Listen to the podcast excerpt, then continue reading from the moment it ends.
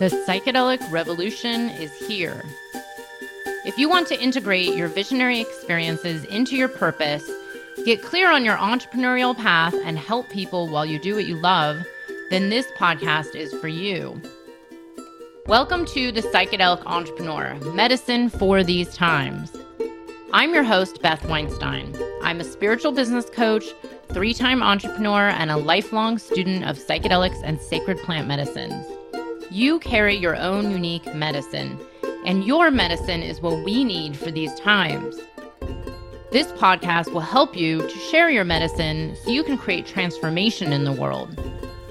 Listen in on conversations with psychedelic leaders, changemakers, and conscious entrepreneurs who are living proof that a better world is possible when you follow your heart and live in alignment with your soul.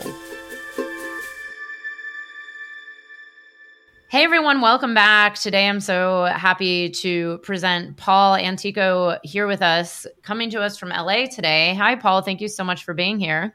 Thank you so much, Beth, for having me. Pleasure.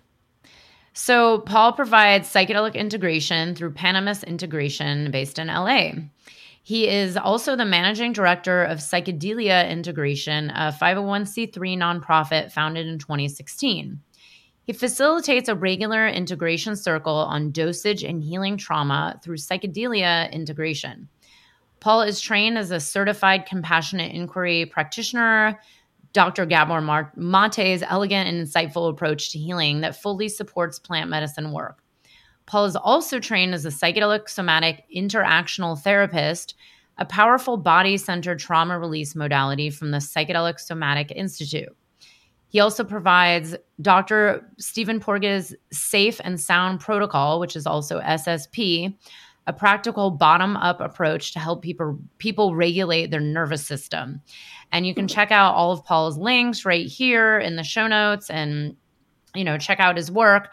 But Paul, you know, I've been hearing about you for a long time and you know, we've been connected on social media and you know i've been wanting to bring you on. And then something i posted whatever it was about a month ago um that actually got like i think like 400 comments on that facebook post. You know your comment was one of the very i mean they were all very insightful and it was an interesting discussion but your comment was like this is it. This guy knows what he's talking about. So i was like paul come on. Let's let's talk about you know, therapeutic modalities and psychedelic integration and this interesting world that we're entering into where this is growing exponentially. And we are running into, um, you know, interesting uh, challenges and questionable places. And, you know, I think it's worth having a discussion. But before that, let's get started with, you know, the question I always ask everybody What was your story? You know, how did you get into psychedelic integration work and study all these amazing modalities, including Gabor Mate's um, program.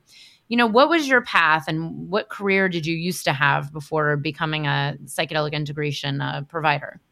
Well, this, it depends on how far back we want to go, right? We can start way back with the developmental trauma that started the whole thing, right? That's what I was trying to work through and clear and everything like that. And so I'll, I'll just jump ahead to about 10 years ago from there uh, to save all that anguish. um, anyway, so I was looking to find a better way to connect and heal. And I've been doing therapy for a long time. And at that time, about 10 years ago, there wasn't, you know, a lot less publicity about it. There was the occasional article. And there was one article with a title that you've probably heard a million times. 10 years of therapy in one night. You know ayahuasca i'm like oh wow that sounds pretty useful. I knew nothing about nothing. I was just like okay let's just do that. And at that time they weren't like all over the place. So it took me three months to find a circle to sit in. And i had to be vetted and it was a whole production. I was like oh my god.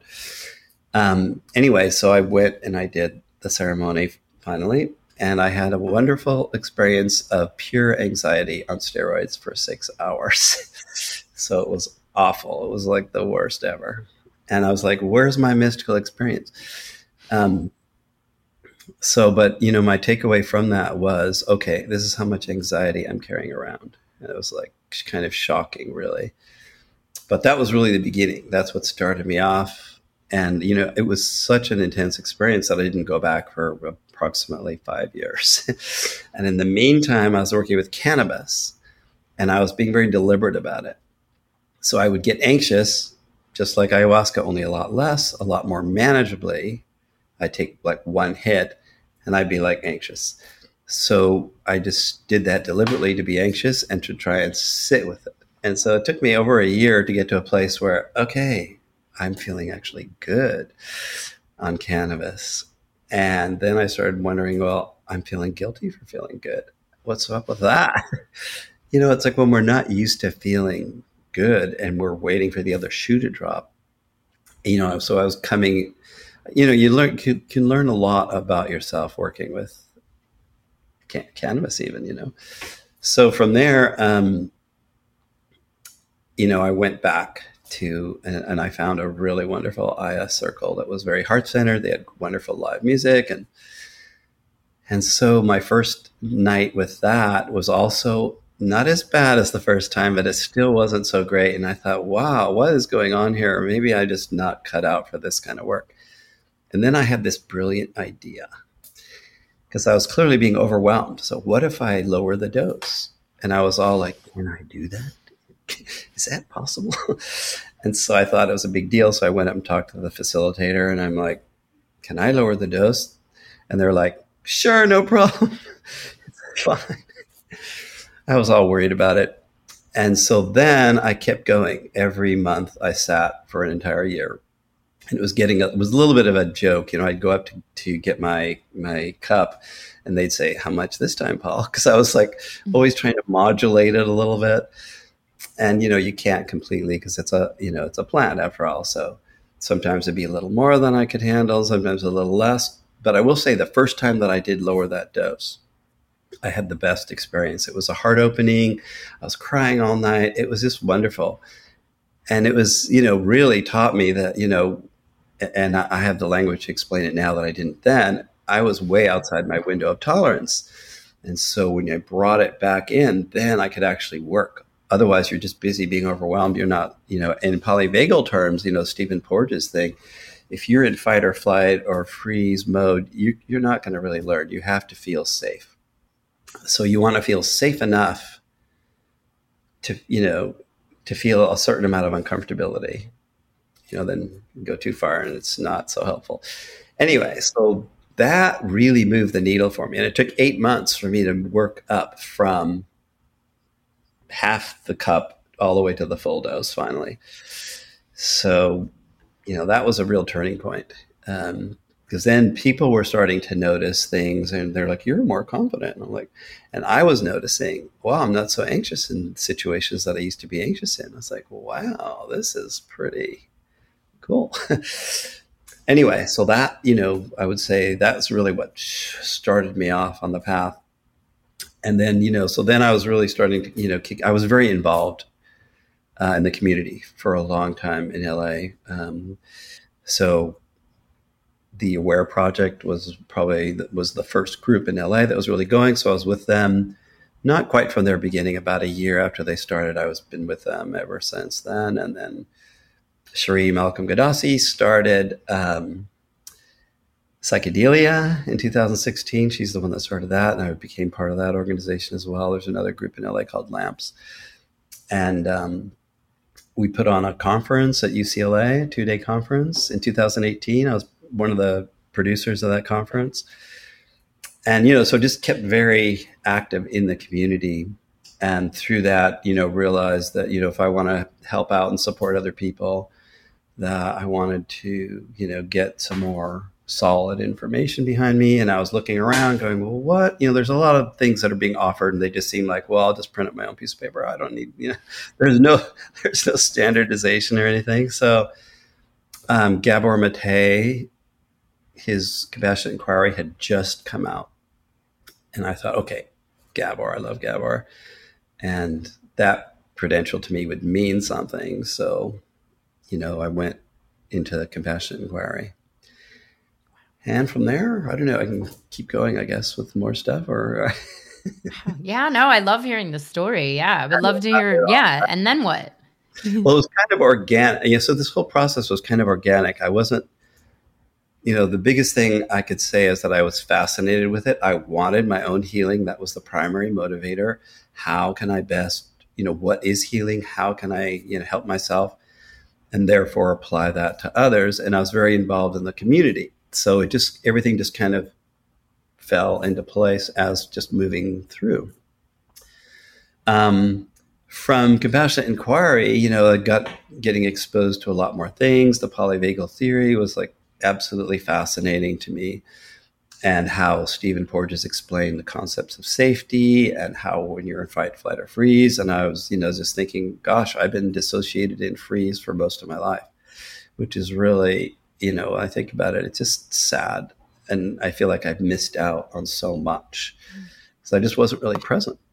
And so you know, it's coming to terms with that, you know, honoring the whole process. And this is what got me to where I am. And so Stephen Porges' modality is interesting. I mean, he has a lot, he has, there's a whole uh, way of working in that, you know, as far as talk therapy kind of a mode with the polyvagal theory. But the thing that I'm more connected with as far as a provider, Stephen Porges has something called the Safe and Sound Protocol, and it's an auditory intervention. So you wear headphones and it modulates the sound in in your ears. And the one of the basic premises is that when you're traumatized, your middle ear muscles are not quite working right in the way that you tend to not filter out the background noise enough to hear the social cues of human speech. So the background noise gets drown drowns out the cues from human speech. So what this does is it works out your inner ear muscles so that you can then have the human speech be the dominant thing that you're paying attention to as opposed to the background noise. So that's super nutshell of uh, safe and sound protocol. It's it's 5 hours you listen a half an hour a day with headphones. Um, and then if you you know some people can get very triggered from listen, just listening to it and so then you, you slow it down you know, if there's any issues, someone's getting triggered, you stop, slow it. It's really following the safety first uh, situation with that. Yeah, it's a, it's really interesting. Um, you know, anything I'm curious about, okay, let's try it. Let's see how this works. Yeah. And there's a lot of good information out there. And then also you can start to recognize some stuff that's just not so effective or useful.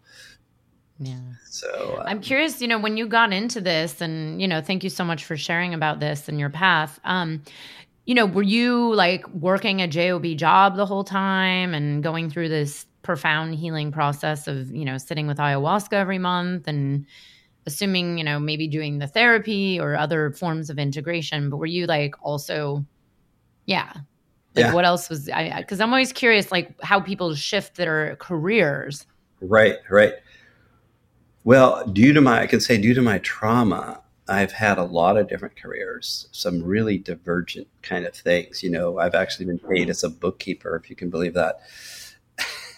And in my youth, I worked at a drive-in theater. How exciting! And so, but the thing I was doing most recently um, was videography, photography, and uh, graphics, and I was doing a lot of live performance videography and photography, particularly dance. So that was the world I was, you know, I was in the live performance world primarily, but I, you know, I did a lot of other photography as well, corporate kind of stuff. And um, so then the pandemic hit, and it was like I've been looking for a way to get out of what I was doing and get full time into this more healing work. And the pandemic was like, hello, pandemic. So, you know, it it served me really quite well because it there was no more live anything, so it just stopped, and you know, and it went on for quite a, a while. So everyone sort of figured out the things that they were doing, and that gave me the time to really stop and switch gears and you know build up completely, and so that you know again you know kind of saying things kind of happened organically i didn't really i wasn't really like very directive entirely you know i kind of knew what i wanted to get to but i didn't really know how I was going to do this or that, and it and then life just kind of moved me along. How it how it tends to happen. But okay, let's get into a little bit of this discussion about integration. Um, so it's it's funny because I thought you've been an integration coach for like millions of years, you know, like one of the originals. Um, but yeah, if it's, you know, like I get it, like the pandemic made it like the real deal for you. Um, you know, your well, your approach must huh? I was gonna say I was doing I was running integration circles before the pandemic. Oh. So, you know, I was still with my photography and graphics and and uh, video. I was still doing that stuff as well. So probably for about two years or so, approximately before wow. the pandemic. So yeah, was, then the, everything switched online. So, but yeah. And then I get it. And then you started seeing clients or taking clients. Yeah, it's in other words, the pandemic stopped all the other stuff because I was doing both yeah. for a while. Wow. Amazing. So let's talk about your approach to integration. Um, you know, like I would love to hear about what is it that you offer? You know, you, you mentioned, you know, your your business and, you know, I know you've studied, it sounds like you've studied a lot of different modalities as well. Um, you know, what are your thoughts on what psychedelic uh, integration really is all about and also like who needs it who's it for you know do you believe that this is really um an important piece. You know, I'm curious your your approach and your thoughts on what psychedelic integration really means. Yeah, it's a good question because everyone seems to have a little different definition. And though there's the standard definition, of course, integrating all the things that happen to you in a journey and making them part of your daily life. And I like to uh, explain the same kind of thing in a little bit more of a therapeutic way, which is taking the disowned parts of yourself and and integrating them so that you're actually become a bigger person. You know, if you're afraid of, let's say, uh, feeling anger, and then you that's a disowned part of you, and then you become uh, more comfortable with that anger. Now you can express that without being uncomfortable, so you you're actually have a bigger range of emotions. So it's taking those disowned parts and allow you know being learning to be comfortable with them and the psychedelic part is where the psychedelics are, are, the catalyst for bringing this stuff up that you wouldn't maybe have such easy access to. So it's all brought up through the psychedelic. But I think of it, you know, you could take away the psychedelic and integration is still a valuable thing to do in your life. So the psychedelic is just providing a lot more material to you more quickly, sometimes too quickly. So you have to be careful with that part. But yeah so that i guess in a nutshell is how i you know how i think overall about integration and so it depends on what the person might bring in terms of what they're working on and usually that of course has to do with their own psyche and what came up in the psychedelic experience that they had and you know then how do we work with that and you know i would i would say it's it's pretty much similar to if someone went to a good therapist and they say, well, this is my issue, or this is what happened, and I have these feelings, and you know, you would you wouldn't necessarily treat it that differently. You know, there's the there is the one extra aspect, which is the transpersonal piece, which you know sometimes that needs to be understood so you can relate that part in there as well.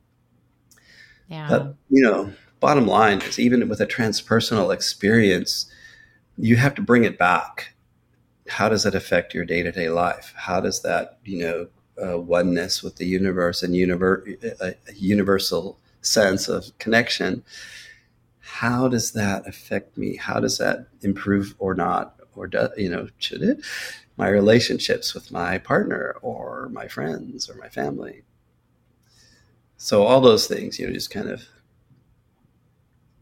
yeah. No, thank you so much. Um, you know, I always have a question about what what psychedelic integration um you know like entails is it just the psychedelic experience or is it like literally every day um i personally have been quote doing psychedelic integration I it, it feels like my entire life, you know, because I've been working with psychedelics since I was 14 years old. Um, you know, in the last 10 years, definitely like deeper dives into things like dietas and you know the ayahuasca and you know higher doses more regular ceremonial working with these medicines but do you feel that people can truly get like the full benefits of psychedelics with just maybe like one integration session or one circle that they attend after their ceremony?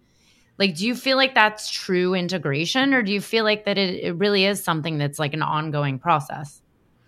Yeah, it's definitely an ongoing process. It depends, you know, it's like you get out of it what you put into it. And if someone's just going to do one psychedelic experience, for example, they're only going to get so far. And, you know, it's the same idea with one integration session. And a lot of it, I'd say, depends on what comes up. Because a lot of times when you take a psychedelic, it doesn't necessarily mean you're going to get somewhere. Sometimes you could be too overwhelmed. You're busy, you know, navigating overwhelmed. So there's nothing really coming up except you're overwhelmed. you're, in my case, like I was just facing the anxiety. That was that was it. There was nothing else coming through because that was like the blaring message.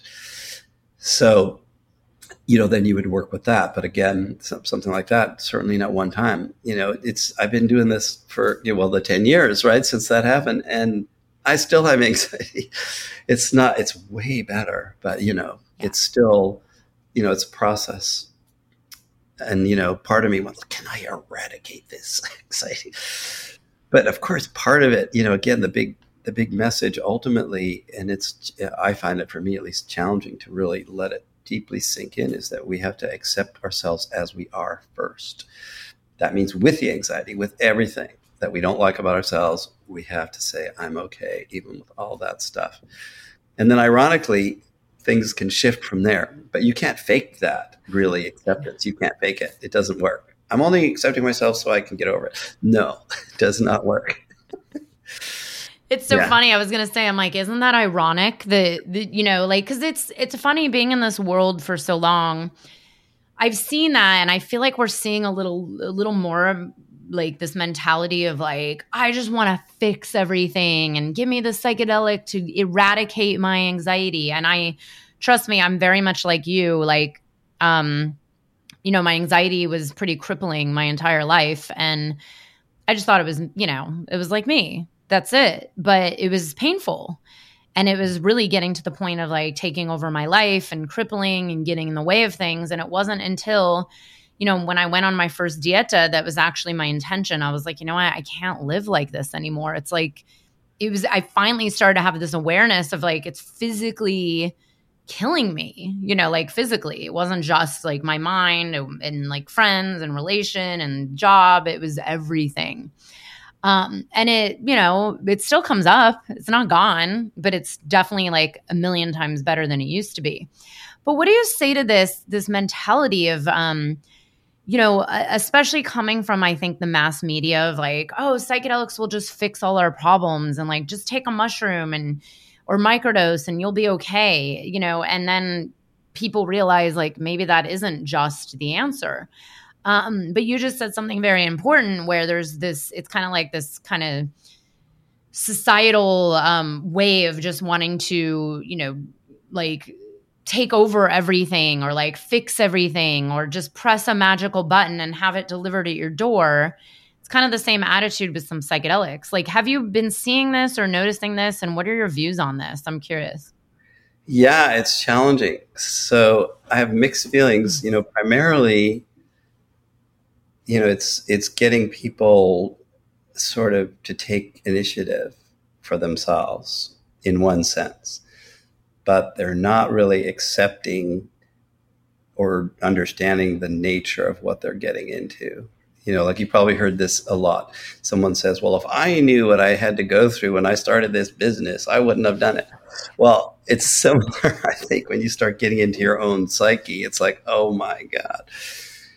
Um, so I see part of my job as lowering expectations and, you know, calming it down, you know, and just saying, you know, it's a process.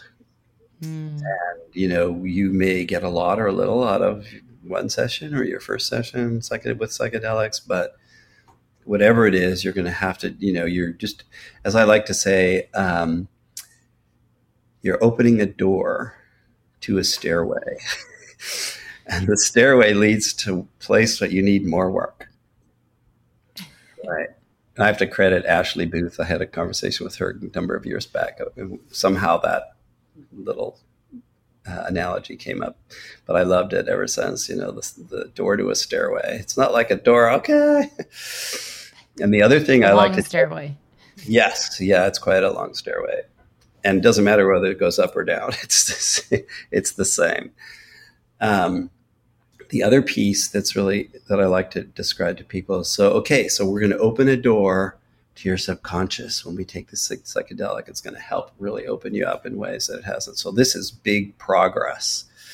Doors open, it's been shut for so long, but guess what?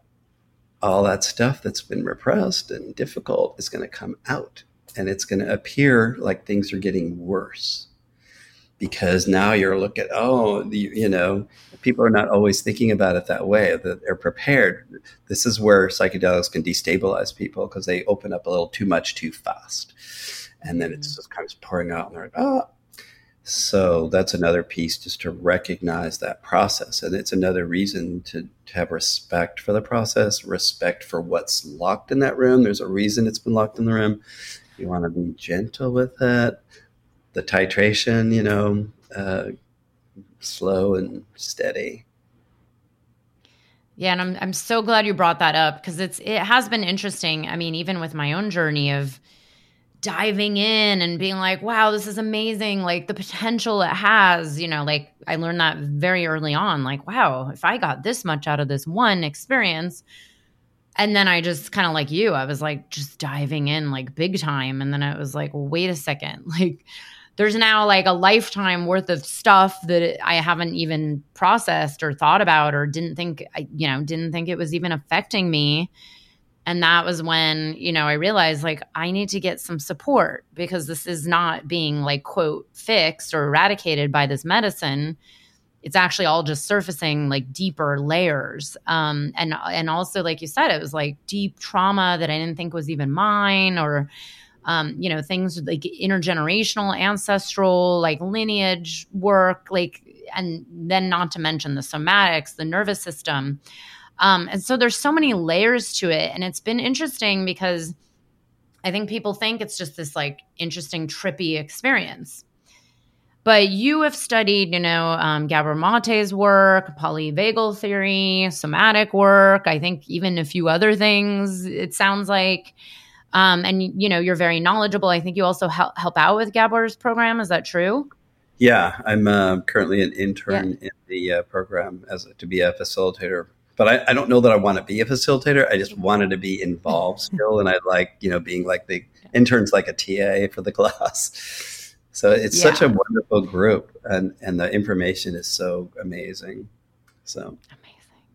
but yeah, let's talk about this because you know it's been a huge part of my own integration was um the, the somatic work and the energetics and the you know the compassion piece that you know it took me 40 years to get to that point to realize like wow this has been the missing piece my whole life because probably a lot like you like i had been in therapy for many years i had gone over the same the same loops over and over and over and over for like 20 years in therapy. And i was like well why am i not really you know why does this keep coming up? And then it wasn't until this deeper these deeper you know the somatics and my my system and my you know understanding my nervous system and the operation and like how i was running in this like wounding pattern my entire life. And that's when things really started shifting. And a lot like you um you know it was actually when i started really lowering like doses of you know whatever it was i was working with to really be like super present in my body and the experience. Um, and i'm wondering if this is something you've noticed too or like the trend especially out in california because i've seen this as you know someone who helps out in ceremonies often where people just want to like have the big experience and then next thing you know they can't even sit still.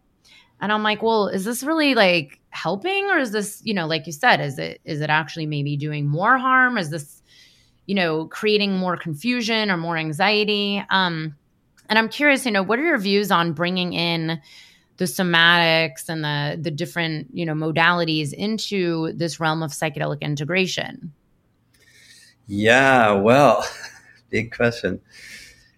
Um, i think first of all, that you know a lot of the high dose stuff, particularly, is a lot of bypassing. You know, not all the time, of course, but there's a fair amount of that going on. And you know, you can tell really easily the pandemic was really helpful in a in a another way. You know, there were a lot of circles uh, in this in the psychedelic community that when the pandemic hit, you were either on like the the backside of the anti-vax or the you know the, all the controversy and conspiracy that was going on, and now regardless of which side you're on, you know the conflict was so deep that it was splitting up groups and people were you know the, the same as everywhere i suppose. But if people are sitting there you know in ceremony having mystical experiences every couple of weeks and yet they're acting this way it doesn't really make a good case for them integrating you might say. So that's you know um, kind of i don't think necessarily that high doses are you know any anything special let me put it that way i think lower doses are better in fact i just read a recent paper that was really fascinating about psycholytic uh, or lower dose um, psychedelic work that they were doing in like the 60s, I think 50s, 60s. It was a whole style of research that was fascinating. I'm like, this is the way to work. You know, they had they had um, much more, you know, access. Like uh, you may have heard that Cary Grant, I think, had like 50 LSD sessions or something. He credits with helping him as a person and actor and everything. And that's what the kind of work he was doing, the psycholytic work. So I think there's a lot of benefit to the um, definitely lower dose. And and now as far as bringing other things, so another thing that I'm in the middle of training for, which is Rosen method body work, which is um, accessing the unconscious through touch. So it's a really wonderful. It's like it's it's taking like when we're uh, anxious or whatever we're feeling, you know, chronically, like you're in a, these chronic states of, of um, dissociation or whatever, you know, we hold tension in the body in different spots. So what Rosen does is it takes it's touch, but it's not manipulative. You're not like trying to do something like a massage, but you're feeling those te- those tension spots and bringing awareness to them. Just like you might in talk therapy, bringing awareness to someone, it's like a non-judgmental, loving presence, but it's all done non-verbally because you're just meeting the tension that's there to bring awareness to it to help open it up. And so I think bringing something like that into a more psycholytic oriented psychedelic session would be extremely powerful. You know, and I've experimented a little bit, I must say, but and it's worked out really well. You know, there was one time I was sitting for someone and he was very restless and um, you know, just having a bit of a difficult time, but he couldn't quite sit still. And so at one point, I put my hand like right here, and I was there for like 45 minutes. And so then later, he said, you know, that was the turning point for him. He said he felt through my arm to my heart and that I was sincere. And that's what helped him really turn around. And he ended up having a really nice healing experience from that. So I think it can be incredibly powerful, but you know, having a sense of when and how to do that, because you know, touch is such an interesting um, area that's under a lot of, you know, oh my God, don't touch anyone ever. And so, you know, I'm not in that camp for sure. Um, and I will note that, you know, the way I deal with touch and clients is I will tell them ahead of time and ask permission, you know, like the mm-hmm. day before or days before. And then I tell them, I'm going to ask permission again, even when you're in it as well. So if we get two yeses, then we go.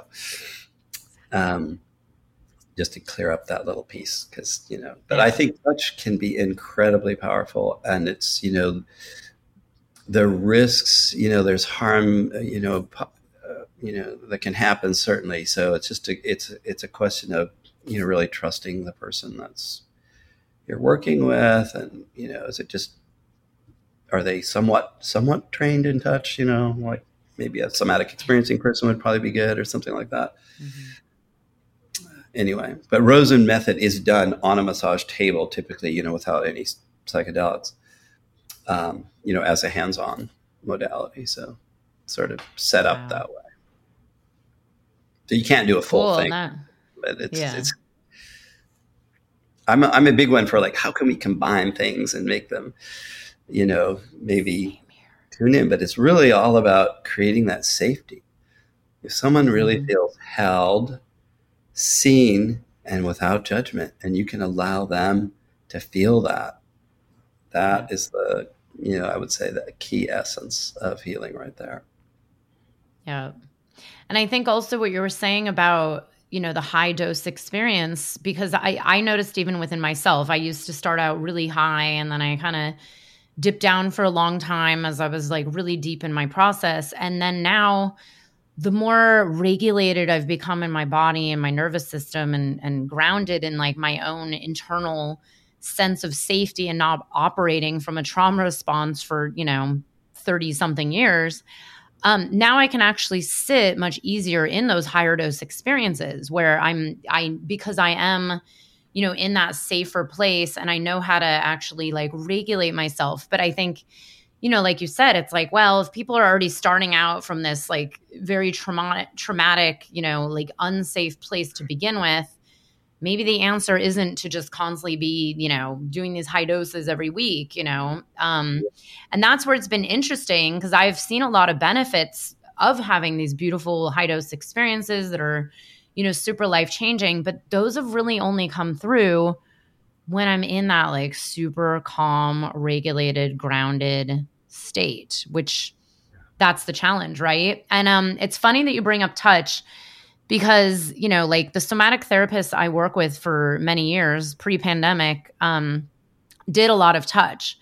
And it's actually something i've been trained in myself where you know it was an in-person training program where we had we had done a lot of hands-on work and um, kind of in various somatic therapy modalities and it has been really life changing and then a few years ago um, or was that just last year God, it's like time just flies. I interviewed someone very, very well known in the psychedelic world who then had a major transgression hit the media. And right before the interview was supposed to be released, I had to pull the interview because of the the media that came out and I it brought up a lot of this discussion of like, well, you know, where's where's the line? Because the, does this mean that now we're going to just say no more touching ever because then that defeats this you know potential um, huge healing you know this healing potential of through touch like you said. Um, because i've had that too. I've had you know i've had to grip onto someone's hand. I've had someone even you know the facilitator put their hand on my heart. I've put my hand on other people's hearts. You know of course it's like consent. Um, but you know it's interesting because when this happened you know a while ago it was kind of like oh let's just you know, stop touching anybody ever. And it's like, well, is that really the answer? I don't think so because there's so much healing that can happen through this. And it's it's exactly what you said, like creating that safety and the trust and having like, you know, quadruple consent and um but it has been interesting in this world, you know, and and the it's funny because even the um, the Facebook post that Paul commented on was about um you know, essentially client, and this was actually about a therapist, it wasn't about a psychedelic facilitator, but like romantic relationships in this dynamic of therapist client and where are the boundaries. And of course, if you read the answers to this post, you know, you have 400 people giving their own opinion. Um, ranging from like never, you know, never go there to some people saying like let them do whatever they want you know and it's an interesting world because you know and i kept saying well as mdma therapy starts to grow over the next few years and continues um, this will probably come up a lot right? Like around like where are the boundaries? Do people even understand this concept of transference? And where people you know like are people even learning this? Like do people know anything about how to touch from a place of um, healing and safety versus just you know from maybe not the right space. I'm curious you know you've been in the psychedelia and running integration circles and very like entrenched in this um you know the los angeles psychedelic community.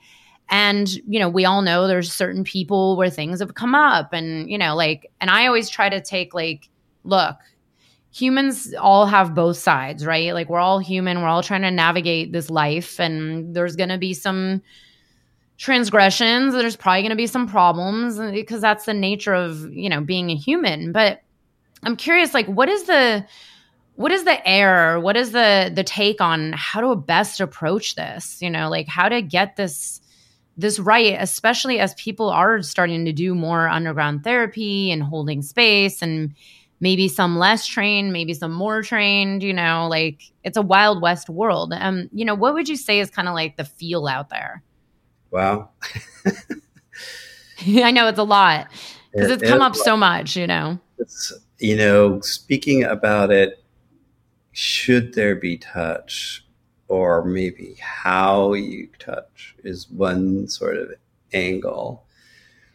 But i think you're talking a little bit more about well how should just general people think about it that it may not be trained in touch or thinking about it that way you know i my understanding of because i think i know who you're talking about um, my understanding is that you know that whole approach was a little on the excessive side in terms of more is better and they were following i think the guy's name is um, salvador roquet or somebody from the 60s and you know he his methods are very controversial. very much let's throw people in the deep end and and that don't know how to swim and they you swim or die and we're going to try and help you live but you know a little harsh. Yeah, it's kind of like the harsh parent that we're sort of trying to overcome. We need the opposite, really, not not that kind of a tough, you know, just take more blast through it. Well, you can't. Some people can, but not everyone can, and that's going to be extremely damaging. And so you don't want to force touch similarly, you know, oh, you need touch because like in in there was a particular video that was out about the an issue with an MDMA situation where it looked like they were forcing the client to like hug and you know when the client didn't seem to really want it that video is not pleasant to watch. And so you know that's is where you need to have that you know respecting the person and making them feel safe is so important. And so why they someone would do that i'm not sure. But that would be it might be good to have some general guidelines like that, but they follow typical therapeutic safety guidelines. You know, you're creating a safe space. That means the client has to feel safe. It doesn't mean that you're enforcing your agenda on them. Oh, you need to be hugged or you need to whatever it is. And so you've got to, you know, when the person feels safe, they can unfold on their own at their own time and their own pace you know, it's like you say, you water the plant, you provide the perfect, you know, soil and fertilizer and water and sun and and it'll just grow on its own. You don't have to like, okay, we're gonna like do all this stuff.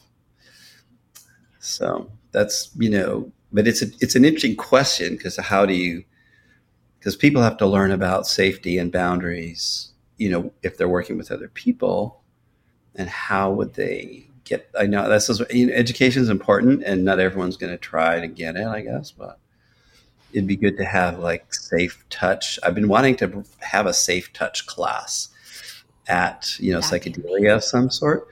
And um you know but i haven't put that together so far. But just oh my god paul. Good.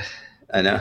A safe touch training program. I mean, it's interesting because yeah. I always wonder, you know, the the training program I did was a hands-on program um, and it was in a very small group with someone who i've worked with for a long time but you know i always wonder like well to what extent are people being um, you know trained in this or even discussed like you know even this concept of um like especially with mdma coming you know into the forefront bigger than you know it's already everywhere but um you know, we'll see what happens. And I'm like, well, is this going to be discussed? Because, you know, MDMA is also a little different than maybe, you know, a mushroom session or a ketamine session. You know, it's like a very different uh, kind of energy and different um, experiences and feelings and bodily, you know, desires can come up. Um, and it, you know, who knows what could happen. And I, I have this big fear that we're going to just hear like horror stories one after another because, of course, you know, we do hear more and more. And it's also just also the reality of the world we live in today. It's like things are also just being reported more. You know, we have more access to media. You know, we all know this. It's human nature. Unfortunately, transgressions always probably went on. Um, but it is interesting that you brought, you know, that you talked about like there's different levels and some are maybe a little less uh, effective and some are you know less invasive and more effective and there's probably you know other other ways um you know something else I, I wanted to ask you because i get asked this all the time and i i share actually i think a very similar opinion as you do. But people are constantly asking me like what kind of training do i need? Or what you know like what do you recommend? Um and i I always say, like, to me, and again, like, I don't know what every single training program teaches because I think some are a little more, like, I've had clients go through certain programs where they said it was all brain chemistry and science and, you know, very like head based psychedelic training, which, you know, I'm like, well, I don't know how much that's really going to help when you have a client in a trauma response that you're sitting with. Um, you know, so I always say like the somatic work or understanding the energies and and trauma informed training. But I'm curious, you know, if you had to name like your top three or four, you know, things for people to study if they want to go hold underground space or um, you know, get into psychedelic like hands-on work, like what would you recommend people go do and study? Okay, that's a good one and an easy one for me, actually because you know there is so much out there, and a lot of it I'd say is way overpriced. But that's just my perspective. Not saying that they don't offer good things, depending. Um, but to me, the most important things, the most, if I had to just pick one, I would probably pick Rosen, even though it has nothing to do with psychedelics wow. whatsoever. And why do I say that? Because when you go to a Rosen intensive training, so to become a Rosen practitioner, you have to do six week long intensives. And so, you know, you're really immersed in the work. And they they create a space that is so welcoming and it's there's no like discussion about this or that. They're just holding you where you are. Hmm. And you know, it, it's beautifully done. I've never seen any any groups hold space better. I've seen, you know, groups hold space as well, but nothing better. And you, I felt so, you know, just healed, you know, a little bit mm-hmm. more together after one of those um, intensive trainings. I, I, think everyone should at least just do one of those. um, that would be my, you know, because that's the felt sense experience. And I was on a, a call once with uh, Marcela from uh, MAPS. I think she's the lead therapist at MAPS and someone asked her what are the most important things to being a psychedelic facilitator and her answer was two things one self-care and the second one was do your own work mm. you can really and you understand this more as you do your own work you can only take someone as far as you you know as comfortable as you are yourself as well as you can hold your own space so that's where I would say if I just had to pick one, because Rosen is it's an experiential thing. It's not because you can learn and read books and you you, you can know more than your class teacher. Who knows? But yeah. it's uh, it's that felt sense that you can't just read yourself into. And so, aside from that, I would say compassionate inquiry. It's a pretty extensive program. You learn a lot about being trauma informed. Uh, it's 18 months long, approximately uh, if you're going to go through the whole thing to get certified. And as part of it, you're you're working on each other. So the, the part of it is doing your own work. It's it's built into that program, and it's just you know it's elegant. And Gabor grabs stuff from everywhere. So you're you're you know you have like I'd say the best of everything in trauma informed work with that. So that's one piece that you would need some kind of trauma informed. The second piece would be some kind of somatic piece like a Rosen method or maybe somatic experiencing or Hakomi can be, you know, has that same attitude. Not, you know, the, the thing I like about Rosen is that it actually involves hands-on touch. Not so many modalities do that. And then the third thing, of course, well, I guess maybe there's four. The third one would be you need to have some sense of the transpersonal you know, and what someone's talking about. If they're talking about something that's like some total non-dual issue, you want to be able to recognize what they're talking about and be able to talk that language and weave it into the day-to-day life. and then the last thing, um, you need to be familiar with psychedelics. that might help. Maybe a little. No, it work exactly. So a lot of people, you know, like myself included, when I was a teenager, I did. I was like Mr. LSD as a teenager. So um, you know, I had a lot of experience with psychedelics, and so you know, I know that there's a lot of people coming in that don't have it, and that's a, another little argument in the space. Do they need to know? That, you know, and I'd say yes, they do need to know. Can they? I think they can do some without it. You know, if you're a good therapist, but you're going to miss those pieces that are, you know, having been in the space and knowing really what that feels like. So that's my sort of answer. You know, compassion inquiry, Rosen, uh, some kind of, um, you know, Alan Watts. I just love Alan Watts. You know, to me, he says a lot of what everyone's saying now, only he said it better. Then. Yeah. So I just elegant, very elegant guy. Yeah. So amazing, and it's Ram Dass. oh yeah, Ram Dass, of course.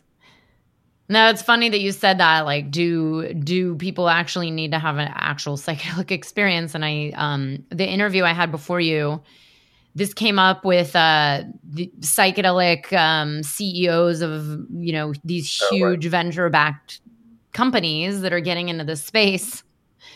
And I was like, well, do they even have any experience? And a lot of them don't. You know, some do. Um, they're not all like in the same camp but it, it is very interesting to think like wow there's people really like dedicating their whole life to this and billions of dollars that have like not really even had the experience to know what it's about. But you know who am i to judge? Um so but i definitely agree with you on you know on a particular level especially if you're getting into facilitation and therapy and space holding. Um you know that's like a very different story than maybe just running some kind of right. venture backed company. Um but Paul, like I'm I'm so glad to bring you on and discuss all this. So I want to give you a few minutes to talk about, you know, the work you do, what do you offer, what do you have coming up? You know, I think you should definitely offer some kind of class on safe touch and how to go about that. That would be a big hit. But yeah, like where can people learn about what you offer? And um, you know, I'd love to hear.